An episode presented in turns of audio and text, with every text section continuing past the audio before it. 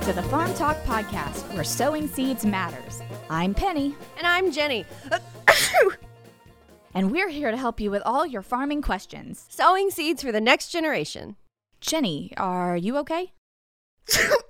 Um, yeah, I'm okay. You don't sound okay. Are you sick? well, a little bit. Oh, I'm so sorry you're sick. I'll pray for healing. Thanks.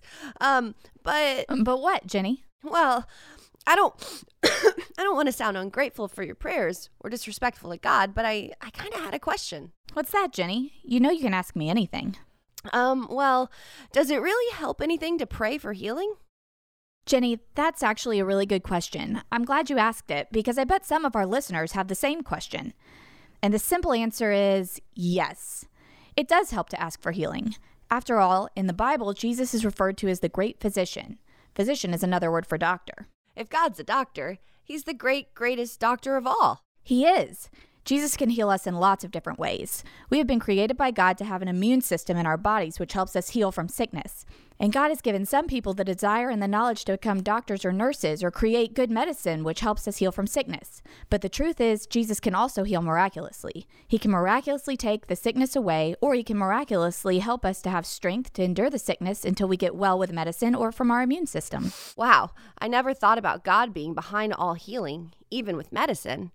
I I guess that since the Bible says that God is the same yesterday, today, and forever, then he can still heal like he did in the Bible, can he? Yes, he can. If he thinks that it's the best kind of healing for us. Do you remember what we learned in church about the miraculous healings in the Bible? Oh, yes. He healed the woman who had been sick for 12 years, and he healed the blind man. That's right. He also healed the centurion's servant, the ten lepers, and raised Jairus' daughter from the dead. Yes. that was an amazing story. So when I say I'll pray for your healing, I'll do it because I really believe Jesus can heal. Thanks, Penny.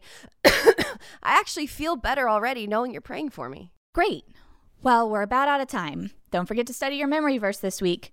Truly, I tell you, if you have faith as small as a mustard seed, you can say to this mountain, Move from here to there, and it will move. Nothing will be impossible for you. That's Matthew 17 20.